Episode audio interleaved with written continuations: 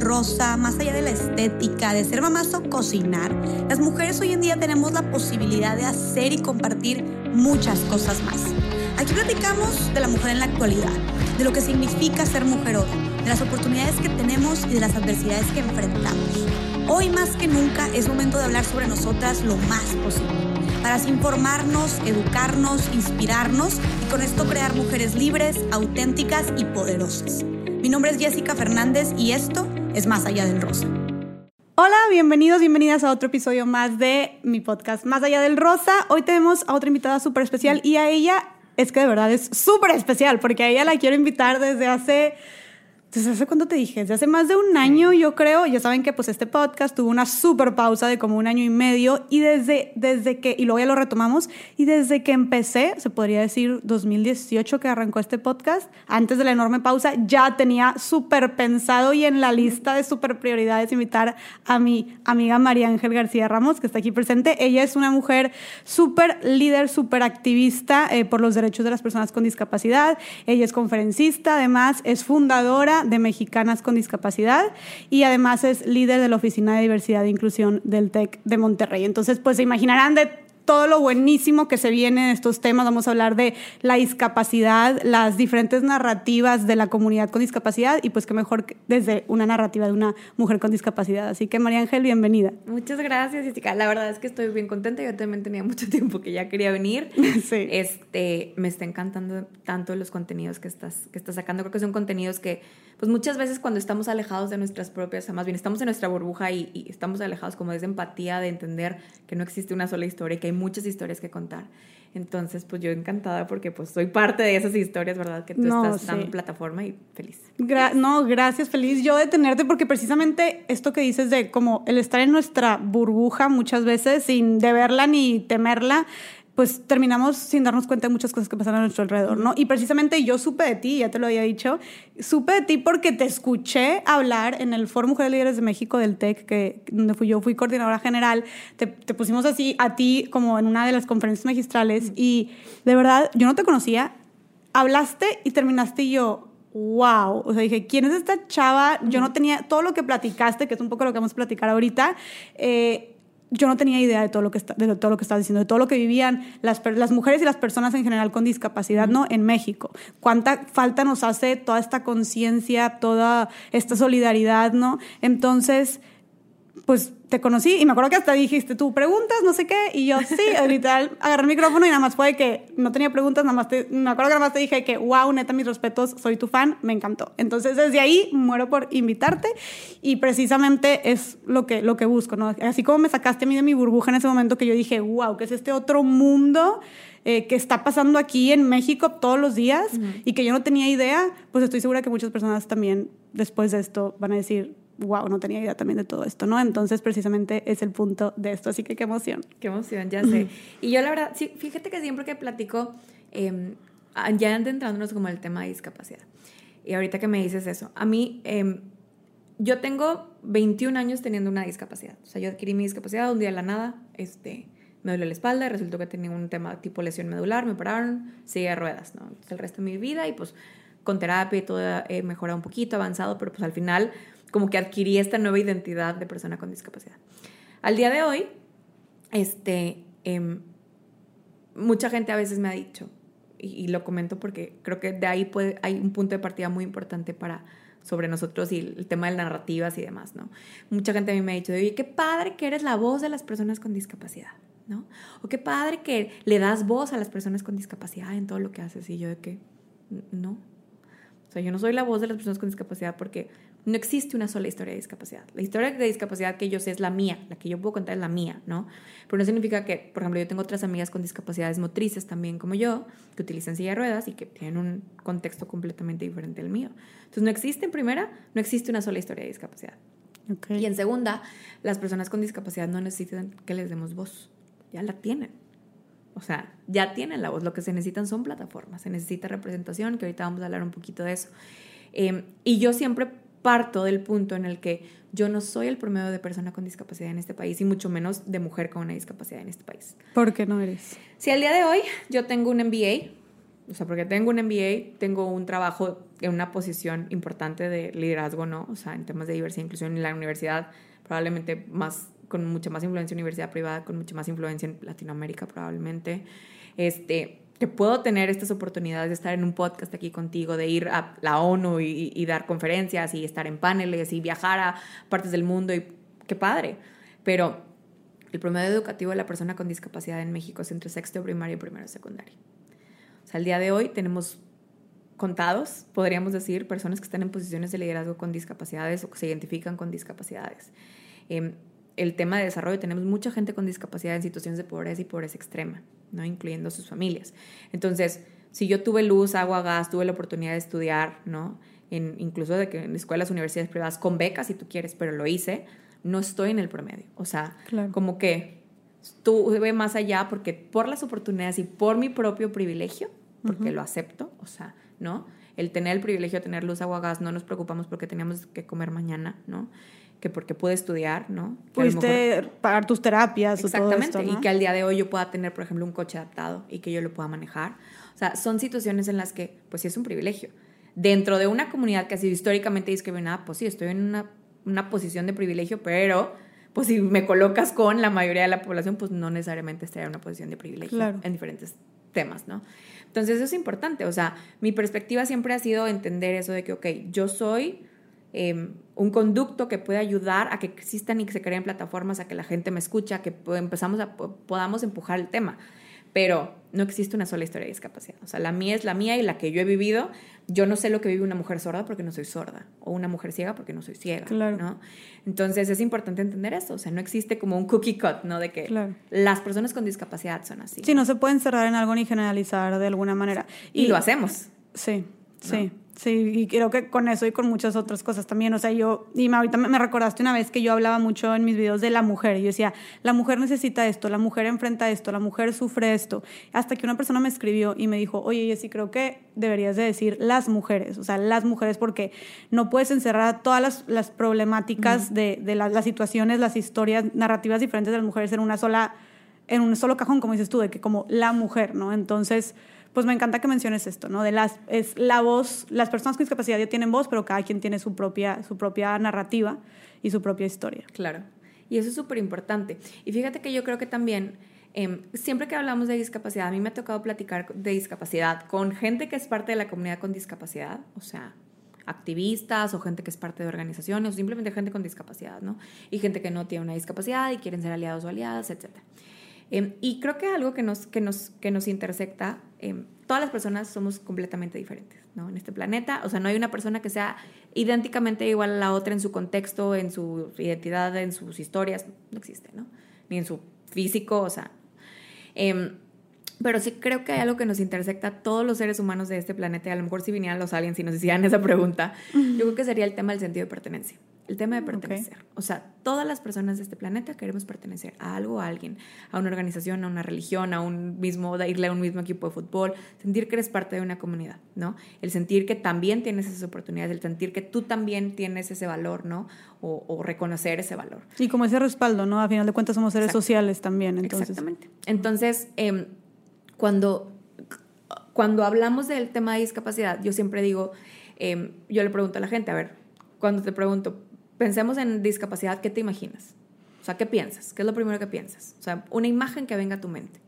Una silla de ruedas. Exacto. Una persona en silla de ruedas. Yo les he preguntado a otras personas qué es discapacidad y me dicen palabras como pobrecito, o hay que apoyar, o hay que ayudar, o pobres discapacitados, o no. O sea, hay como un tema muy asistencialista en la visión o en la concepción de qué es una persona con discapacidad.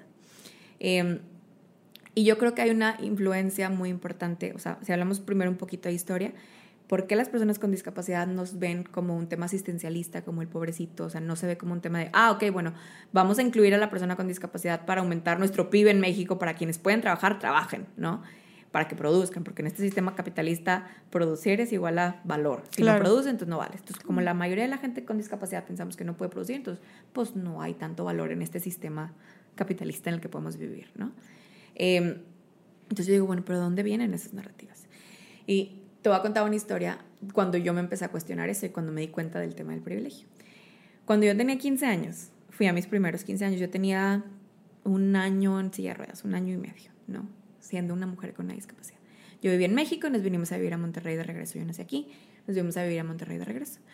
Y mi papá fue por mí a recogerme mis primeros 15 años, ¿no? Entonces cuando ya me sube el coche, me sube el coche, cierra la puerta, sube la silla, se sube, cierra la puerta y yo empiezo llore, llore, llore. Y mi papá, ¿qué, qué te pasa? De que, ¿qué pasó? O sea, ¿te lastimaron? ¿Alguien te hizo algo? O sea, ¿qué onda, no? Y yo, no, hasta que llegué con mi mamá, de que llore y llore, ¿no? Y el de que, ¿por qué no me dice a mí? Yo, no, le tengo que decir a mi mamá, a ti no me da pena. Y mi papá, de que, pues, ¿qué pasó? Y vine histérico en el coche así manejando de que, ¿qué tienes? Ya deja de llorar, ¿no? Entonces llego a mi casa este, y mi papá, tu hija, es que llora, viene, llora y llora y no sé qué pasa. Y mi mamá, a ver, ¿qué pasó? Entonces ya nos encerramos en el cuarto, ¿no? ¿Qué pasó? ¿Por qué lloras? Y yo, no, pues lloro porque me gusta un niño. Y mi mamá, de que, por eso estás llorando. Y yo, es que no lloro porque me guste. Le dije, lloro porque pienso que porque me va a hacer caso a mí si sí le puede hacer caso a una niña que sí puede bailar. Yo no soy mamá, yo no sé si algún día lo voy a hacer, ¿ok? yo no sé lo que mi mamá pudo haber sentido en ese momento cuando vea que su hija, o sea, el, valor que se está en su hijo, que su hija está pasando por un tema de dolor tan fuerte que pues ella no puede hacer necesariamente algo para cambiarlo, ¿no? Y pues a lo mejor cualquier mamá en el mundo diría de que no, mijita, tú estás bien bonita, vamos a echarle gan Así, ¿no? Pues no, mi mamá no me dijo eso. Mi mamá me dijo, la última vez que escucho que dices semejante pendejada. Dice, yo a ti te puedo decir que tú puedes ser presidenta de este país, que puedes ser mis universo, que puedes ser lo que tú quieras. Y yo lo puedo creer por ti, tu papá y yo y tus hermanos. Pero si tú crees que tú vales por un par de piernas o tú le estás dando ese valor a tus piernas que son perfectas tal cual son, pues a lo mejor merecido te lo tienes que no te vaya a pelar, porque ¿quién quiere estar con alguien que se tiene lástima a sí misma? Y yo, Wow. Drops mic, así de que... Entonces, ese momento te lo juro que cambió mi vida. Y yo lo veo como un momento de privilegio porque qué privilegio tener papás que estaban educados en el tema, o sea, que entendían lo que significaba que la discapacidad era una identidad, que era parte de un proceso, ¿no? Eh, que yo podía definirme como yo quisiera. Y que para tus papás obviamente haber sido también muy fuerte pasar por todo eso y que ellos mismos tampoco se victimizaron, ¿no? y que ellos también tenían narrativas negativas sobre la discapacidad, ¿estás de acuerdo? Pero ellos como las pelearon para que yo no las absorbiera. Y ellos entendieron desde un principio que yo podía autodeterminarme como yo quisiera, porque era parte de mi dignidad humana el hecho de autodeterminarte, ¿no? O sea, como tú quieres determinarte. Eh, pero al mismo tiempo, o sea, yo entendí, digo, fun fact, ese niño sí fue mi novio en secundaria, lo que tú quieras. O sea, pero para mí fue como un, claro, o sea, si yo tenía una familia en donde siempre hubo como un tema muy positivo en el, el de, pues tú defines cómo, cómo tú haces, o sea, cómo tú la discapacidad, si no la quieres, fine, y si la quieres, y si te sientes orgullosa, fine, y si, o sea, pero tú lo defines para ti, y siempre fue un ambiente muy positivo, ¿de dónde saqué yo entonces que el niño no me iba a pelar? ¿De dónde saqué yo que yo valía menos porque no podía bailar? ¿No? O, sea, ¿de dónde yo, teenager en su momento, si, de, por sí los, en los años teens, pues eres muy insegura y estás tratando de formar tu personalidad y entendiendo tu rol en el mundo, ¿no? ¿De dónde yo saqué eso? Entonces yo entendí ya al día de hoy, en mi proceso, en mi, al día de hoy, o sea, mis treintas, ¿no? O sea, de venir y decir de que, ok, ¿de dónde vienen estas narrativas?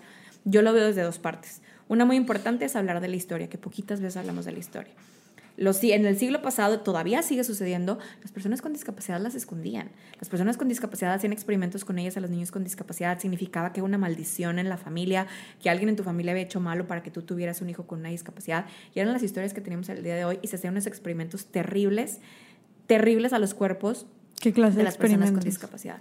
O sea, los niños los abrían, o, sea, o sea, en lobotomías, o sea, muy terribles, ¿no? Y los o los encerraban en cuartos y así, ¿no? También los encadenaban. En, asilos, en lugares encadenados. Que, ojo, sigue sucediendo el día de hoy. Entonces... En serio, María. Claro. En México. Claro, la, o sea, claro. O sea, la interna, el internar a las personas con discapacidad, y especialmente a las personas con discapacidades intelectuales o mentales o psicosociales, es muy difícil. Eh, muchas de las personas con discapacidad en México el día de hoy no tienen eh, capacidad jurídica. Hay alguien que decide por ellos o por ellas, o sea, no tienen una capacidad jurídica de decir sí o no. Entonces, eh, hay mujeres, y ahorita hablamos al platicar de eso, donde hay esterilizaciones forzadas a las mujeres con discapacidad, o sea. Entonces, pero al día de hoy yo decía, bueno, hablar de la historia. Cuando fue el holocausto, además de la comunidad judía, o sea, que nos duele tanto que haya sucedido lo que sucedió con la comunidad judía, con la comunidad negra y de color en el holocausto, también las personas con discapacidad. 145 mil personas con discapacidad las mataron porque no eran suficiente. O sea, en el tema de, pues si no tienes todas tus capacidades, no me sirves como raza, high que produce, que es, ¿no? O sea, como la visión que se tenía en ese momento, ¿no? En el holocausto al final, dentro de la visión de Hitler y demás, ¿no? Sí, o sea, porque no entras en la misma cancha, así como la, la comunidad judía, así como la... Tú no entras, porque no eres suficiente, porque no produces, porque no ves, porque no, no escuchas, porque no caminas, porque psicosocialmente no estás ok, porque mentalmente tienes una discapacidad intelectual, ¿no? Entonces, 145 mil personas. Y no hablamos de eso. No tenía idea de lo que me estás diciendo. Está cañón. Entonces, al día de hoy, te vas jalando esas narrativas y esas narrativas, aunque vamos evolucionando y nos vamos al día de hoy a hablar lo que te preguntaba. ¿Qué piensas de una persona con discapacidad? Pues una persona en silla de ruedas. ¿Qué es lo que vemos? O sea, si no tenemos educación en el tema, ¿qué es lo que consumimos? Cultura pop. Consumimos telenovelas, consumimos videos, consumimos anuncios de televisión, películas, etc.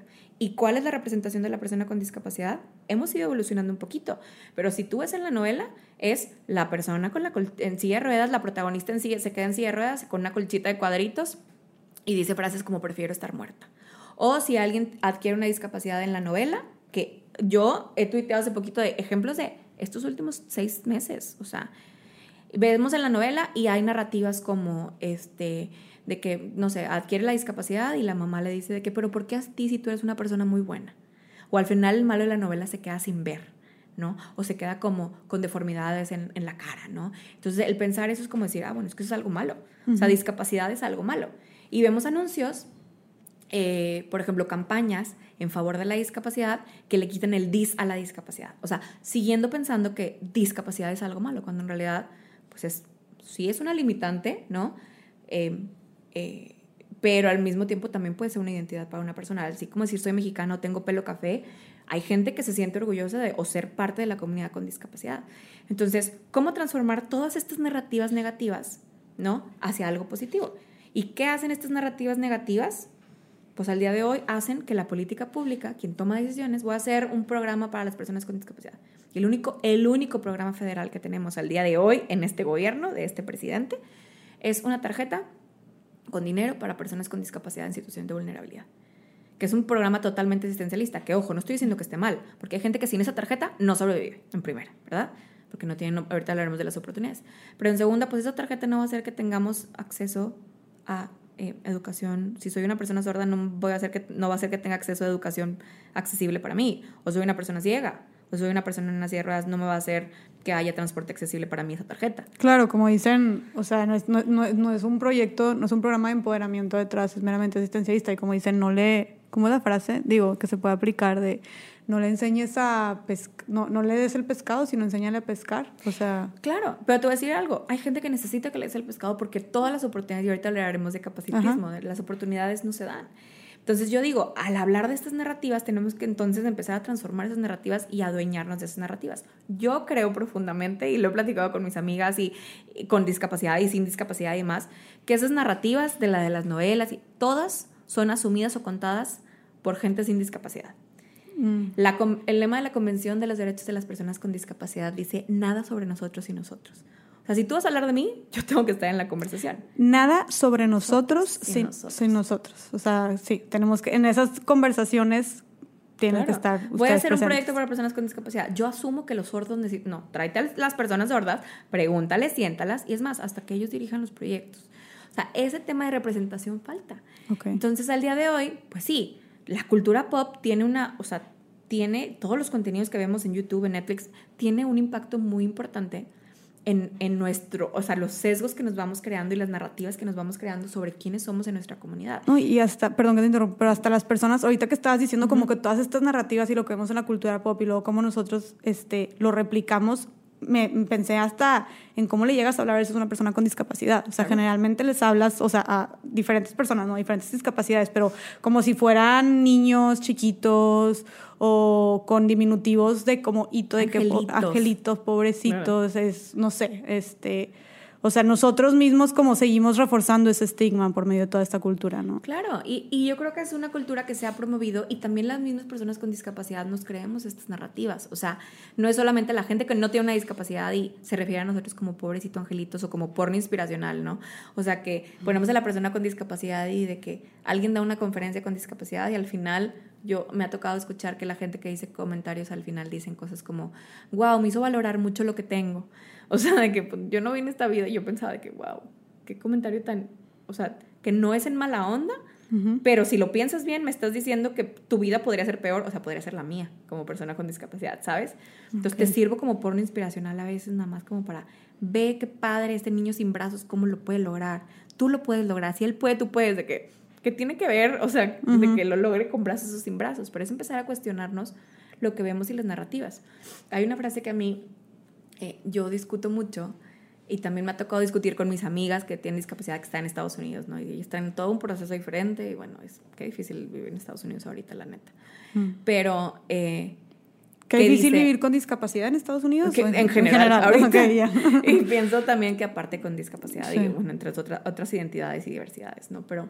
Eh, que ahorita hablaremos de interseccionalidad, pero bueno, en, yo, yo hay una parte donde hay una frase que yo he escuchado mucho es de que eh, que la discapacidad no te, no te defina o la única discapacidad de que está en la actitud.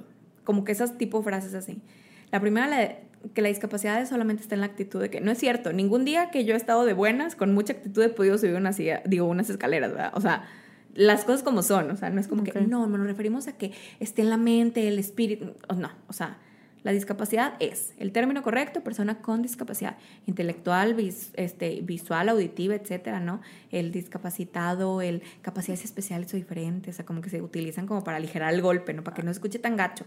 ¿Qué, capacidad especial puedo tener o diferente? Todos tenemos capacidades diferentes unos a la otra. Yo puedo pintar increíble, a lo mejor tú no. O etcétera, ¿no?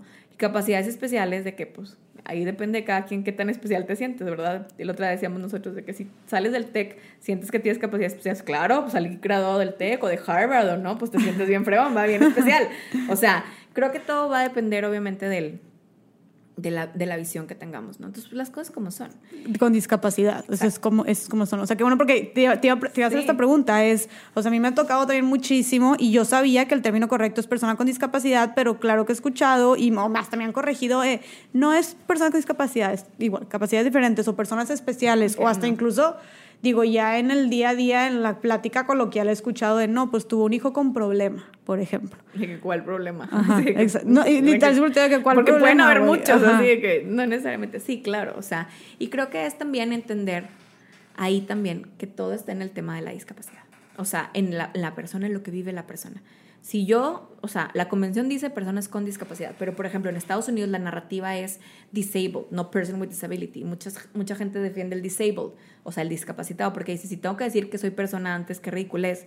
O sea, disabled y como son, se me hace bien, bien poderoso. Digo, en español es diferente, ¿no?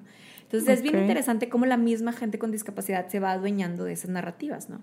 Em, el tema de lo que yo te decía, de que la discapacidad como es una cuestión negativa ante el mundo, ¿no? No debería serlo simplemente una identidad, este, entre otras cosas. Eh, dice que la discapacidad no te defina. A mí la discapacidad no me define. O qué padre que no has dejado que la discapacidad te defina. Y yo entiendo de dónde viene el término de decir, sí, o sea, el tener una discapacidad es una parte importante de mí, pero no ha definido, no tiene nada que ver con lo que yo he querido lograr o lo que yo he querido hacer, etcétera, ¿no? Entiendo como esa parte como de inspiration, ¿no? Ajá. Pero ¿qué creen? Todos los días a mí sí mi discapacidad sí define las acciones o las eh, que yo tomo todos los días. ¿Cómo me voy a bañar? Sí, sí define. Porque yo necesito una silla especial para estar sentada para bañarme. ¿Cómo voy a llegar a un lugar? Yo me aseguro y te pregunté, ¿es accesible el lugar? O sea, yo tengo que preguntar muchas cosas que sí definen las acciones o los tiempos o de cualquier persona. Entonces sí definen las acciones de todo el día. Entonces separemos como esa parte como totalmente inspiracional a, lo que es en el día a día. Como dijiste tu porno inspiracional, me gustó esa, ese, ese, término. O sea, como las cosas, como dices tú, las cosas como son, ¿no? Y, y, no hay que avergonzarnos de esto y digámoslo tal cual, ¿no? Y creo que es justo como lo que le, hablando de como identidades y de representación, este, tuve en el podcast antepasado con esta Ana Belén Hernández que yo también le decía de que, ay, es, sí, es, una crack. Y ella me, dijo, ella me dijo lo mismo de, ti. Dije, ay, la voy a meter a María Angelina. Ay, wow, soy su fan. bueno, bueno, este, igual yo le preguntaba, digo, creo que puedes puede estar como parecido a lo que estamos hablando de, de, de la importancia de las palabras. Claro. Donde le decía yo, oye, se, se, dice mujer indígena, ¿no? O sea, y ella de que, pues es que no tiene absolutamente nada de malo, o sea, al contrario de que, pues es lo que soy. Ajá, ajá. eh, it is what it is, haz de cuenta. Pero, hijo, la, el problema es todo el estigma y todo el prejuicio que se ha creado alrededor de esa palabra. Claro, es exactamente, y ella y yo hemos tenido esta conversación y lo hemos compartido, o sea, creo que es, es importante entenderlo. Y al día de hoy, o sea, si tenemos esta visión, o sea, ya hablamos un poquito de historia, hablamos del tema de las narrativas, ¿no?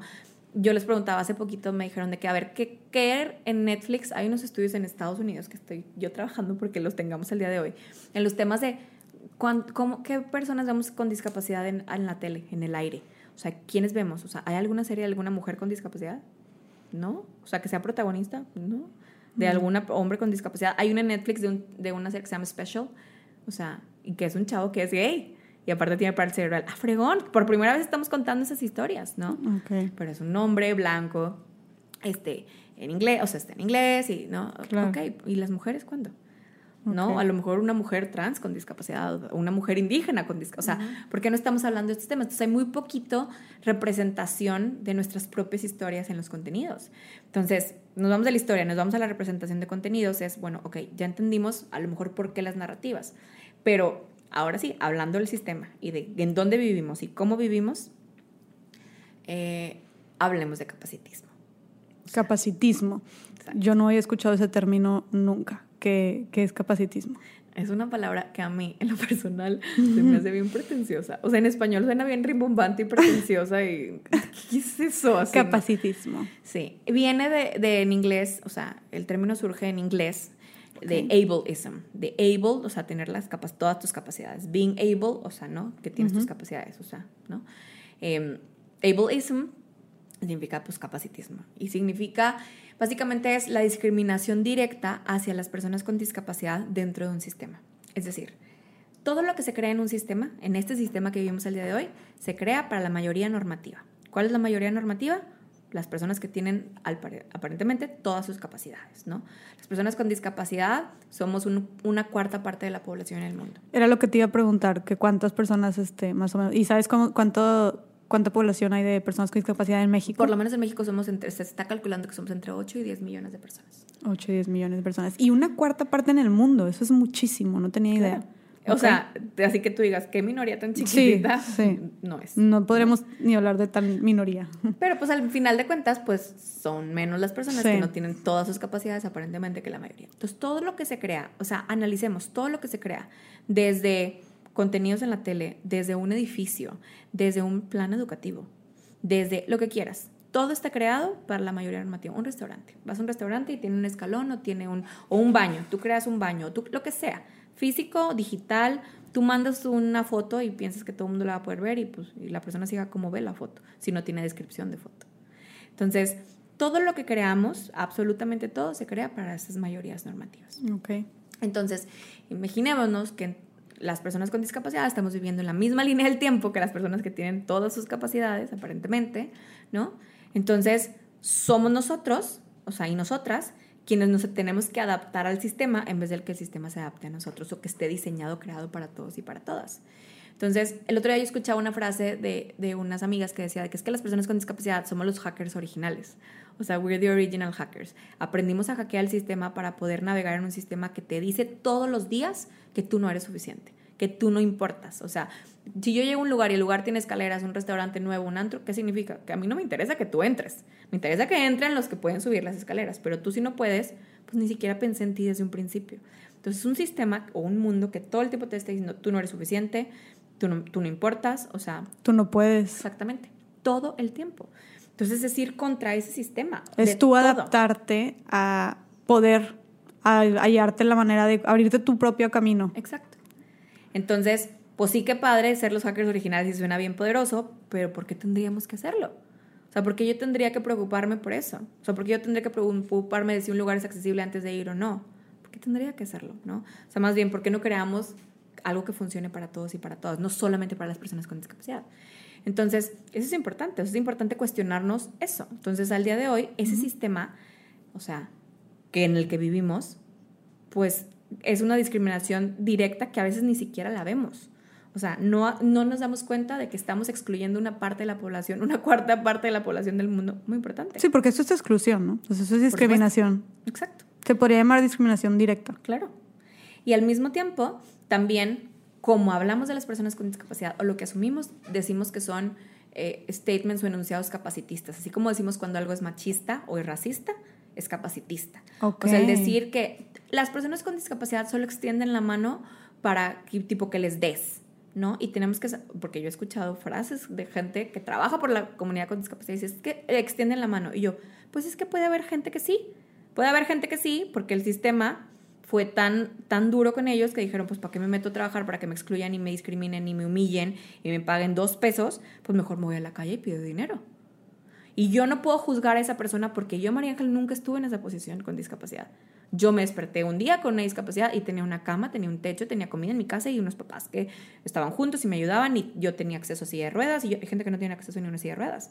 Entonces, ¿cómo me atrevo yo a juzgar, a hacer ese statement capacitista si yo no estoy en esa posición? O sea, es un tema de empatía, pero también es un tema de entender el capacitismo de cómo yo estoy, así como cuando yo digo enunciados machistas o este, dicen enunciados totalmente racistas y que excluyen y lo que estás haciendo es ofender sin una conciencia clara que tú no eres parte de esa comunidad. Entonces, eso es lo que ha dañado tanto a la comunidad. O sea, el hecho de que tengamos decisiones capacitistas que se toman. A mí me tocó una vez que me decían en una, o sea, como en una consultoría en una empresa para inclusión laboral y me decían frases como, eh, Oye, es que no tengo posiciones para personas con discapacidad. Y yo, ese es un enunciado muy capacitista. Porque, ¿qué significa eso? O sea, ¿tú crees que todas las personas con discapacidad hacen lo mismo? Exactamente, lo que decías al principio, que los está encerrando a todos en un solo cajón. Claro, de que pues hay gente o sea, que no acabó la secundaria, hay gente con discapacidad que es contador, y hay gente que es pintor, y hay gente que estudió en tal lugar, y hay gente que no. O, sea, ¿cuáles serían esas posiciones? Como ese cookie cut, ¿no? Esa galletita todas iguales. De que, pues no. Sea, no existe tal cosa. O sea, las posiciones son y quien tenga los, o sea, lo que llene el perfil, hagámoslo. Y si tienes que hacer algunos ajustes razonables para que esta persona en tu edificio pueda estar en una en un área donde no tenga que subir escaleras, ah, bueno, eso es otra cosa, esos son ajustes razonables, pero no tiene nada que ver con, no tengo posiciones para personas con discapacidad. Todas juntas vamos al mismo saloncito, o sea, por supuesto que no.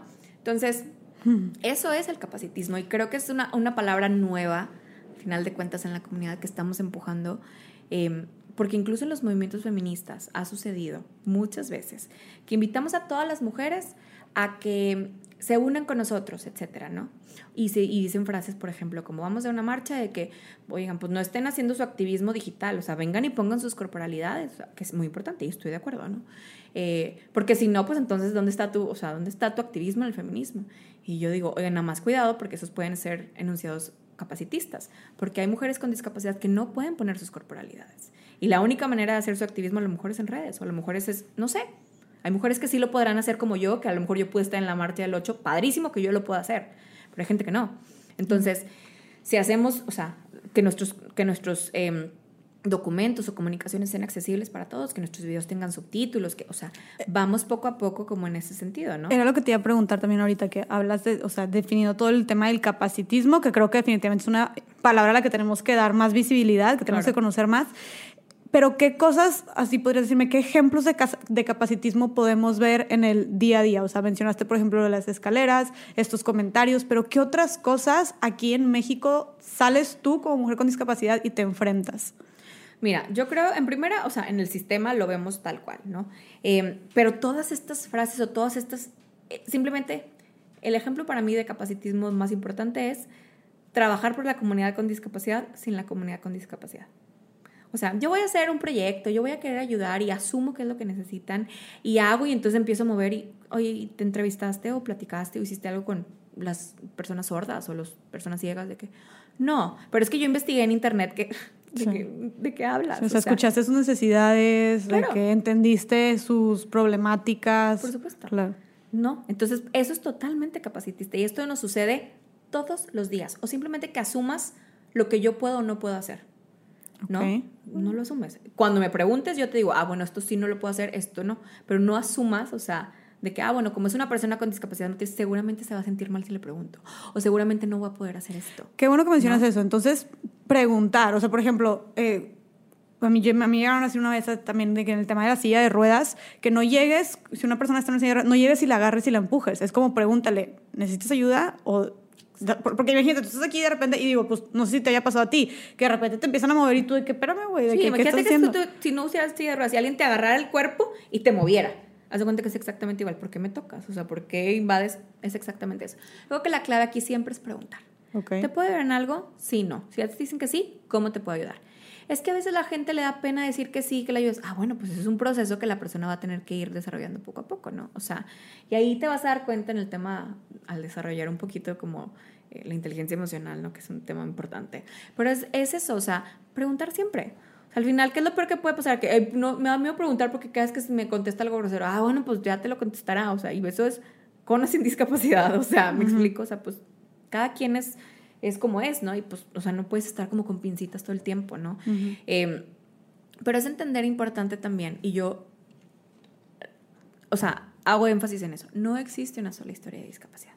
Todas las personas con discapacidad son diferentes. Si hay personas con discapacidad que en su historia o en su validación o en su narrativa no están de acuerdo con discapacidad, no la quieren, no están de acuerdo, es un proceso válido es un proceso válido, el no estar de acuerdo y el no quererla y el tener un proceso de duelo es válido. Y también es válido otras personas que se sienten muy orgullosas. Yo tengo amigos de la comunidad sorda que son muy orgullosos de ser, de ser sordos. Y para ellos, incluso ellos hasta han cuestionado de que a lo mejor esto ni siquiera es una discapacidad, esto es parte de la cultura sorda. O sea, entonces creo que es como entender que no existe una sola historia. El concepto de discapacidad Digo, al día de hoy utilizamos el tema de la Convención de los Derechos de las Personas con Discapacidad para poder enfocarnos a los derechos y por eso definimos las discapacidades. Pero al final es una diversidad. Es una diversidad de cómo hablamos o nos comunicamos. Las personas sordas tienen diversidad en cómo te comunicas y cómo hablas, ¿no? Las personas con discapacidades motrices es una diversidad funcional de cómo funcionamos a, a, otras personas. O sea, son diversidades que al final creo que le yo creo que el concepto va a ir evolucionando, ¿no? Poco a poco. Y muchas veces también las discapacidades desaparecen cuando tienes la posibilidad económica de tener aparatos funcionales que te ayuden, desde prótesis hasta otras cosas. Entonces, va evolucionando, son diversidades humanas, ¿no? Em, y es importante entender eso. Cada quien somos diferentes, cada quien tiene una historia distinta, cada quien tiene procesos distintos. Y yo el ejemplo siempre lo pongo, por ejemplo, cuando se muere alguien que tú amas mucho. Hay gente que puede llorar desde el principio ¿no? Y estar muy desdichada desde el principio. Hay gente que no. Hay gente que tiene todo otro proceso. Cada quien tenemos procesos diferentes. Y es importante entender eso. No puedes juzgar a alguien del que tú no eres parte de esa comunidad. O sea, no puedes asumir nada, tú no puedes crear nada sin la comunidad. Sin consultar. Claro, eso es importantísimo, ¿no? Claro. Y, Maneja, ahorita que mencionas todo el tema de como los diferentes eh, problemas o las diferentes situaciones, narrativas, historias que puedan estar atravesando las personas con discapacidad, quisiera hablar como... Eh, de esta doble discriminación, triple discriminación que ya mencionamos anteriormente. O sea, por ejemplo, se podría decir que ¿Tú has llegado a sufrir alguna doble discriminación por ser mujer y por ser una persona con discapacidad? ¿O alguien que haya sufrido una discriminación por ser una eh, mujer indígena, lesbiana y eh, con discapacidad? O sea, hablemos de estas eh, como... ¿Cómo se llama? Interseccionalidad. ajá, intersecciones de discriminación. Justo diste en el clavo. Yo creo que ese es uno de los temas más importantes partiendo de lo que decíamos ahorita, que no existe una sola historia. ¿okay? Entonces, hay diferentes grupos o diversidades o grupos al final que por años han sido históricamente discriminados, ¿no? O sea, si hablamos de la comunidad LGBT, qué difícil la han tenido. Qué difícil ha sido tratar de, o sea, de que, oye, dices who I am, o sea, yo soy esta persona, ¿no?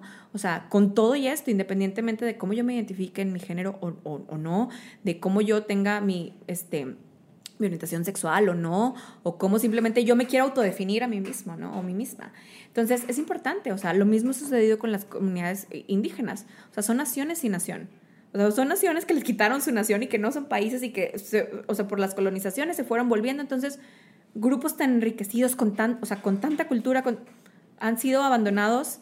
Este, el sistema les ha dado la espalda cuando en realidad, pues, o sea, no son eh, como, ay, qué lindos ahí que están nuestras comunidades indígenas que nos dan cultura a México. Al contrario, son, al final de cuentas, yo lo he escuchado a muchos de mis compañeros, incluyendo a Ana Belén, o sea, son naciones, es un tema muy importante de, en identidades, ¿no? Que históricamente han sido discriminados.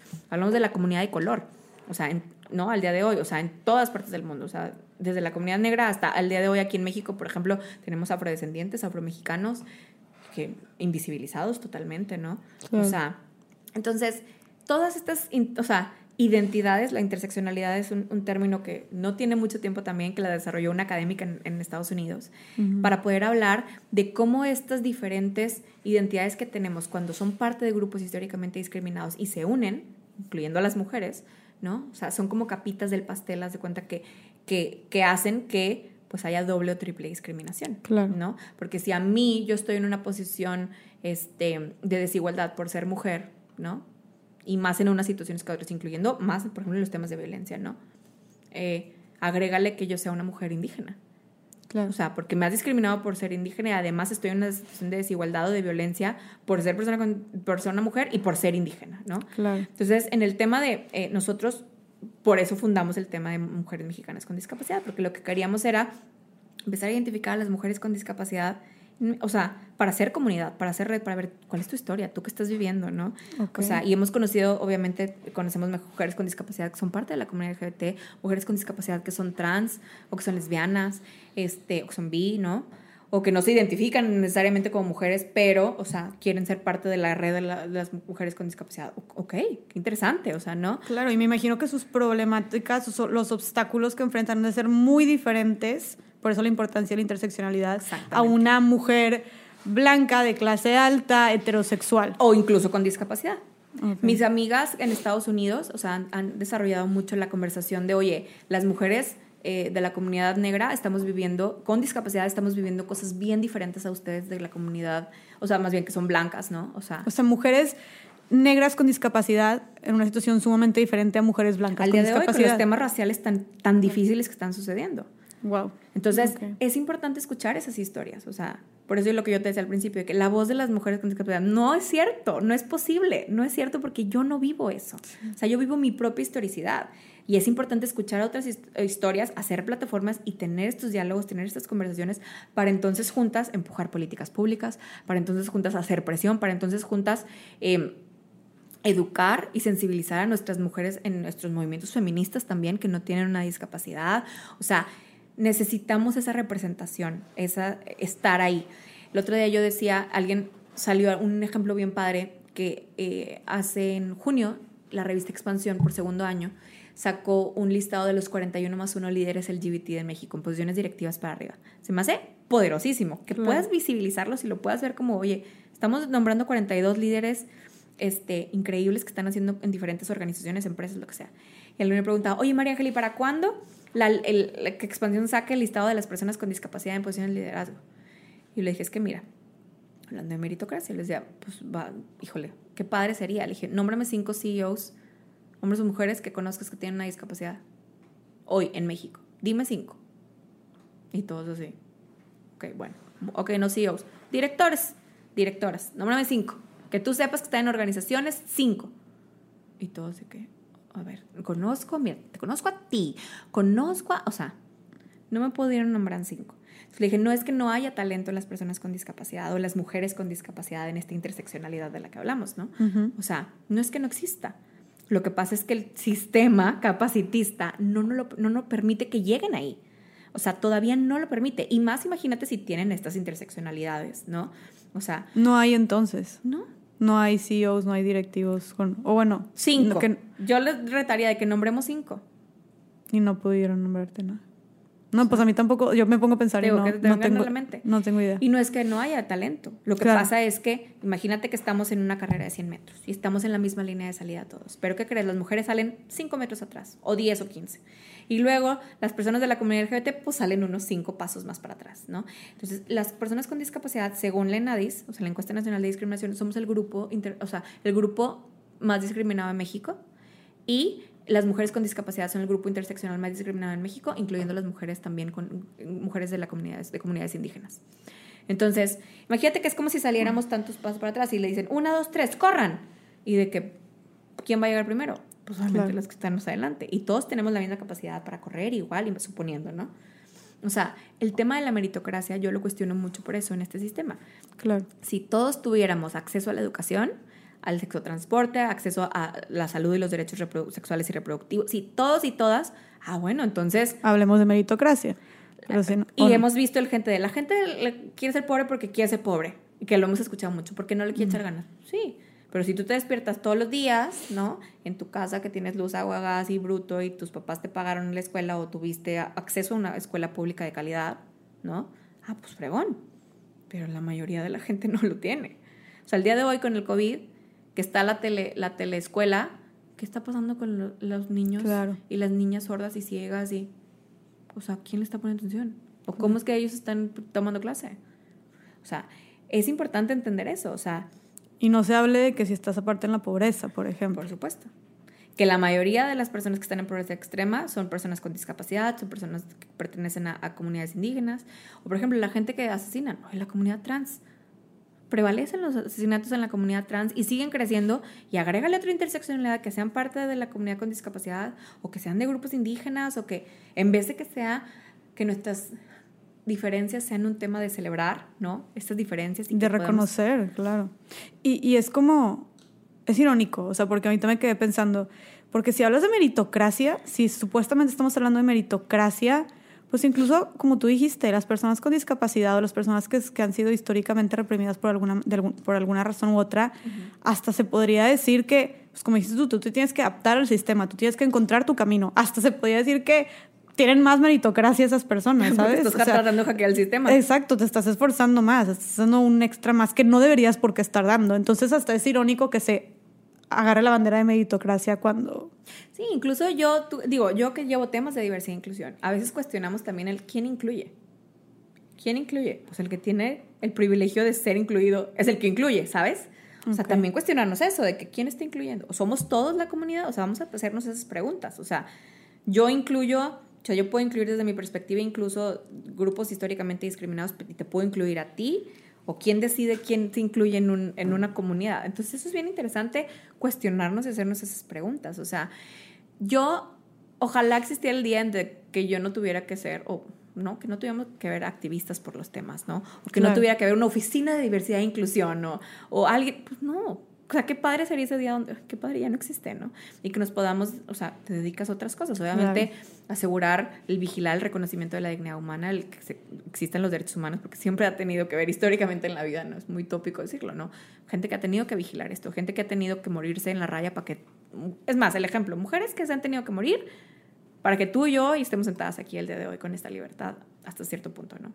O sea, entonces, qué difícil que haya tenido que suceder así. O sea, cuántas gente tiene que morir o tiene que pasar por estos procesos para que entonces se despierte la comunidad y diga, ah, esto no está bien, este sistema no está jalando para todos, o sea, esto, esto es una injusticia, se siguen muriendo las mujeres, se siguen muriendo los niños, o sea, la trata de niños, o sea, hay tantos temas que dices, o sea, hay días que yo a veces, me, o sea, cuando trabajábamos en la oficina, a veces tenía que encerrarme, te lo juro, a llorar en el baño, que, respira, ok, vamos, o sea, de lo difícil que es este, claro. Sí, es abrumador. Entonces, en la comunidad con discapacidad yo creo que es importante eso, o sea, para poder ser aliados y aliadas, con, entender como todo esto, entender las diferentes historias, entender eh, esta, este capacitismo, entender que el sistema no está funcionando para todos y para todas. Y entonces sobre ese punto de partida podemos hacer algo, ¿no? Claro, y, y, entender la interseccionalidad también, ¿no? Como entender que tu realidad no es la única, que hay un mundo afuera de nuestra burbuja de privilegios de muchas personas. Y, creo que eso es lo que a final de cuentas, digo, ahorita hablando de la interseccionalidad es lo que hace, ¿no? Como poner el dedo sobre el renglón en esas problemáticas eh, que, que muchas veces pues ni siquiera se toman en cuenta y que están haciendo que la, vean el triple más difícil o el doble más difícil otras personas. ¿no? hay, un, hay un paper bien padre de una de las líderes con discapacidad que fundó una organización que se llama Women Enable, que se llama Stephanie Ortoleva y es una mujer ciega. Y ahí hizo un paper bien fuerte que decía Las hermanas olvidadas, el tema de la violencia con las mujeres con discapacidad. Y es un paper que tiene muchos años. Ok. Pero, o sea, Las hermanas olvidadas, yo cuando leí el título fue que yo, oh, es que sí. Pero eh, las hermanas tenían discapacidad o cómo O sea, las hermanas entre nosotras como mujeres, ah, ¿sabes? O sea, en nuestros movimientos por la igualdad de género, o sea, hemos sido las hermanas olvidadas desde el final de la, de la fila, ¿no? O sea, de que, porque hemos sido invisibles. Y la invisibilidad no es, no es exclusiva de las mujeres con discapacidad o las personas con discapacidad en general. O sea, muchos de los grupos, porque no tenemos esa representación de la que hablamos al principio, pues obviamente pues ha sido invisibilizada. Si yo no puedo estar ahí en la toma de decisiones, no me vas a ver. Hillary Clinton dijo una frase una vez que yo vi, que yo de que, wow, así fue como que mind blown, que dijo, si no estás en la, sentada, o sea, en la mesa, está sobre la mesa. O sea, es decir, si tú no estás en la mesa para la toma de decisión, están tomando las decisiones por ti. O sea, tú eres el tema de conversación, ¿sabes? O sea, tienes que estar sentada en la mesa, si no, estás sobre la mesa. Y yo me quedé pensando, y yo, es que claro. Claro. O sea, si no vemos personas con discapacidad en los congresos, en, en, este, en las organizaciones, en las posiciones de liderazgo, en las colonias, en la, o sea, teniendo esas posiciones de liderazgo, van a decidir por nosotros y nosotros, como sucede el día de hoy. Entonces, ¿qué importancia es el tema de los liderazgos, de empujar los liderazgos? En este caso yo, o sea, nos hemos enfocado mucho en empujar estos liderazgos de mujeres con discapacidades, que entiendas, o sea, que empecemos a cuestionar estos temas de sobre nuestros cuerpos, sobre qué es, qué es valioso, qué no es valioso, las experiencias que vivimos con nuestras diferentes interseccionalidades, incluso las diferentes discapacidades, o sea, es importante. Es muchísimo también. Entonces, es vamos viendo, porque sí necesitamos empujar esos liderazgos para que un día sí tengamos una lista en donde tengamos las 40 y something o los que quieras, personas con discapacidad que están en estas posiciones de toma de decisión importantes México o en el mundo, ¿no? Este, y, pues va. Y María hablando de esto de, o sea, tú ya mencionas mucho como impulsar esta representación, ¿no? Eh, ¿Qué otras cosas consideras tú? Primero, o sea, primero, ¿qué consideras tú que le hace falta a nuestra sociedad en general? cómo podemos traducirlo en políticas públicas para, para dar esta, pues para dar esta inclusión a, a las personas con discapacidad? Yo creo que primero tenemos que entender muy bien nuestro rol. O sea, eres una persona con discapacidad o quiero aportar en el tema de personas con discapacidad, pues nuestro rol de aliados y aliadas y aliades, ¿no? O sea, mi rol es, ¿cuál es mi rol como aliada? Bueno, primero tengo que entender a la comunidad con discapacidad, tengo que escucharla. El punto de partida para mí sería el nada sobre nosotros y nosotros. Y de hecho esta frase yo creo que es para todas las comunidades y todos los grupos, ¿no? O sea, qué padre que la tiene la Convención de los Derechos de las Personas con Discapacidad. Pero el nada sobre nosotros y nosotros.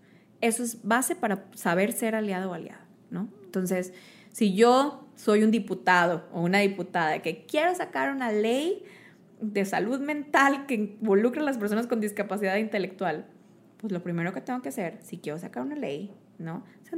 Con las organizaciones que tienen que ver con discapacidades mentales o psicosociales, porque son abarca los temas de salud mental. Y te pongo ese ejemplo porque hace poquito salió una ley que iba todo completamente opuesto a lo que dice la ley para la Convención de las Personas para Personas con Discapacidad, en lo que se refiere a discapacidades mentales que derivan de enfermedades mentales, no en su mayoría. ¿Cómo? O sea, una ley que iba, una ley para las personas con discapacidad que iba en contra de todo una ley de salud mental. De salud mental, ok. Pero pues iba en contra de todo, o sea, de todo lo pedía que, se volvieran a encerrar a las personas o sea, bueno. ¿Cómo? Entonces, claro, y, y pues era una diputada y qué tan ingenua. Entonces, eso es un mal trabajo aliado para mí. En, claro. aliado. Siéntate con la comunidad. Oh, gracias al empuje de la comunidad con discapacidad y las organizaciones se frenó, por supuesto. Entonces vamos a sentarnos otra vez, vamos a platicar qué es lo que queremos hacer con esta ley, o sea, qué quisiéramos hacer, entonces tráete a la comunidad. Eso es clave. Para cualquier proyecto, política pública, y si nos vamos a las empresas, eh, yo hace poquito en, en, una organización que tiene muchas empresas que están en pro de, la, de, a eso se dedican, o sea, el pro de la inclusión de personas con discapacidad están en el equipo directivo, o sea, como el equipo directivo, ¿no? O sea, los líderes de RH de todas las organizaciones, empresas. Y me llevaron a mí para darles una, una charla y hablar de números, etcétera, ¿no? Me invitaron. Mi primera pregunta fue aquí, ¿cuántas personas con discapacidad tenemos en esta mesa de toma de decisión? ¿Qué? Una. Y ni siquiera era parte de los líderes de RH. Y yo, es que de ahí estamos empezando. Ahí partimos. Obviamente qué padre que ustedes o sea, lo quieran hacer y sean los líderes en HR, pero metan a este consejo a personas con discapacidad. De hace poquito salió también un consejo aquí en Nuevo León que tenía en una vicepresidencia a una persona que no tiene una discapacidad. Pues no, no significa que tengas que tener una discapacidad para saber de discapacidad y aportar.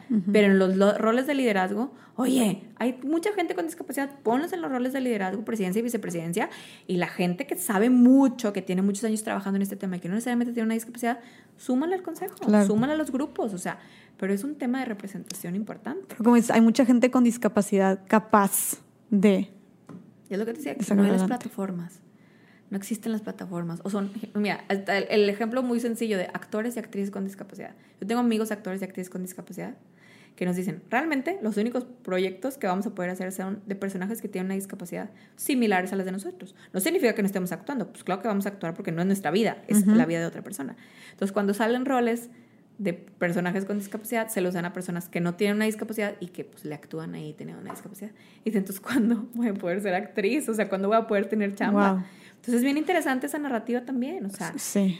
es un tema que yo creo que es lo que tenemos que hacer, cuestionarnos todo, cuestionar los sesgos inconscientes que tenemos sobre las narrativas negativas que tenemos sobre discapacidad, asegurar que existe el nada sobre nosotros y nosotros, y sobre todo también escuchar, saber escuchar a la comunidad con discapacidad. O sea, eso es súper importante. Teniendo eso, que vamos de gane para entonces hacer mejores sinergias para crear mejores futuros y futuros más inclusivos y decisiones más este, enfocadas para todos y para todas, ¿no? Porque no necesariamente solamente el escuchar a la persona con discapacidad significa que nos vamos a enfocar a la comunidad con discapacidad. Si escuchas a la comunidad con discapacidad, a la comunidad LGBT, entonces vas a hacer como un, ok, ya tengo varios puntos importantes y a la hora de crear algo, me aseguro de hacer lo máximo posible para crear algo que funcione para todas y para todos. Claro. Entonces, no solo para lo normativo. Exactamente, la mayoría normativa. La mayoría normativa. Entonces, eso sería desde lo, o sea, lo social en, colectivo y hasta lo individual, que dirías tú que necesitamos empezar a cambiar. Exacto. Y como decíamos al principio, pregunta. Nada pierdes en preguntar. Digo, obviamente no vas a llegar a hacer preguntas, o sea, personales. O sea, es como alguien llega y te dice de que, hola, a mí ya me han llegado, o sea, hasta incluso temas de que estoy en una boda y en una boda un random, porque aparte machista, sexista y capacitista, yo voy a preguntarme, oye, te puedo hacer una, no, llego, te puedo hacer una pregunta, así bailando y yo no conocía a nadie, yo, ¿qué pasó? ¿Y tú cómo tienes sexo? ¿Tú puedes tener sexo? En una fiesta, un güey que no conozco. O sea, eso no está bien, o sea, no puedes llegar a preguntarle eso, a nadie. Con o sin discapacidad no preguntas eso, ¿no? Es sexista, es machista y es capacitista. Y yo de qué? O sea, te quedas de que, ¿what? ¿Qué o sea, cuando alguien llega de que, no, le ignoré, yo no tengo por qué, o sea, quítate de mi vista, ¿no? Claro. O sea, o gente que llega y te pregunta, ¿qué te pasó? ¿Qué te importa? Claro. O sea, si tú quieres saber, a lo mejor, pues porque estás preguntando por morbo, ¿no? Si a lo mejor lo quieres saber en un proceso donde es tu amigo, donde está un proceso a lo mejor este, dentro de una comunidad que conoces, y, ah, bueno, entonces ya entenderás por qué lo preguntas y si puedo apoyar en algo. Pero si yo llego nada más ahí por morbo, o sea, ¿qué, ¿qué te pasó? Ay, pobrecita, y luego qué y sufriste mucho. O sea, me ha sucedido eso. Entonces Qué cañón. O sea, cosas que consideras que son lógicas y. De, ejercicio emocional, ¿no? Y no, exactamente. Entonces, las preguntas es cuando el apoyo. O sea, y en lo individual es: ¿te puedo apoyar en algo? ¿Cómo te puedo apoyar? Tú dime cómo. O sea, ¿yo qué puedo hacer por ti? Y eso también hace que la gente baje sus defensas. En cualquier sentido, no, no solo con la comunidad con discapacidad. O sea, si tú ves a alguien que está batallándole en algo, pues no asumes. O sea, le pregunto si te puedo ayudar en algo. Sabes que sí bueno, tú dime cómo te podría ayudar. No, pues fíjate que traigo estos issues en la familia, o mi esposo, o mi esposa, o no sé. O sea, puede ser como siempre preguntar con esa línea de la línea de respeto y el tema del reconocimiento de la dignidad humana de la persona y no cruzar esas líneas, ¿no? Creo que esas son como recomendaciones que al final ni siquiera es tan complicado, solamente es estar conscientes de nuestros sesgos, de nuestros privilegios, es importante cuestionarnos eso, eh, y el rol que tenemos en este planeta, ¿no? Al final es híjole, las cosas se ponen cada vez más difíciles y lo estamos viendo.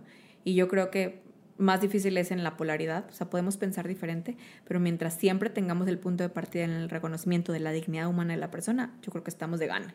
O sea, vamos, vamos avanzando, ¿no? Y es lo que necesitamos. Me encanta. El punto de partida como el reconocimiento de la dignidad humana de la persona. Me encanta. Para cualquiera, o sea, para cualquier Exacto. persona, grupo que estemos hablando.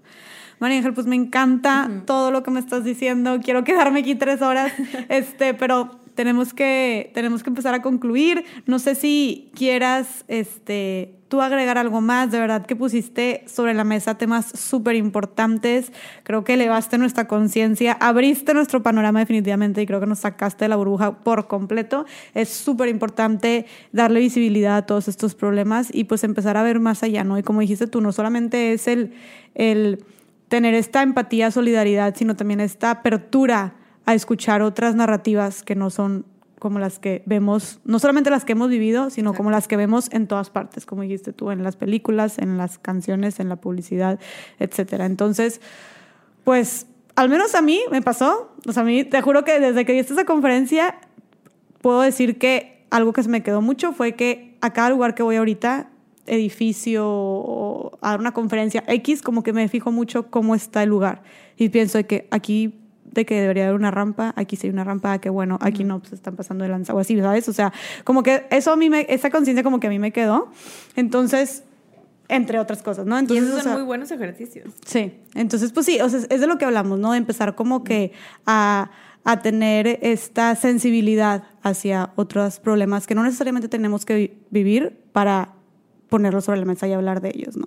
Entonces, te agradezco muchísimo. No sé si quieras agregar algo más o compartir también tus redes. Sí, sí, sí. Me pueden seguir. En Twitter estoy como María Ángel con Y, eh, guion bajo, todo pegado, María Ángel con Y. Y en Instagram estoy María Ángel guion bajo, GRG.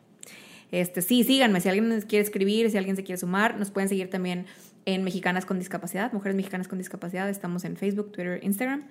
Este, digo, si quieren saber más del tema. Y yo nada más dejaría con el tema. Em, hay una frase de Malala que a mí me gusta mucho, mucho, mucho, que dice que no podemos decir que estamos saliendo adelante si la mitad de nosotros se queda atrás. O sea, el tema de la inclusión de la comunidad con discapacidad no es un tema asistencialista y de solidaridad y de amor, y es un tema de, justicia, en primera es un tema de derechos humanos, pero también es un tema de innovación, un tema de crecimiento. Si lo que queremos es crecer y desarrollarnos este, como país, ¿no?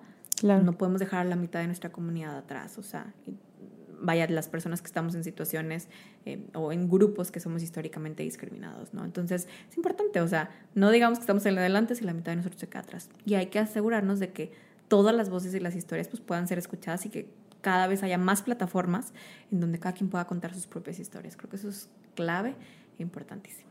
Me encanta, me encanta, María Ángel. Me encantó tenerte. Ya sabía que iba a acabar feliz.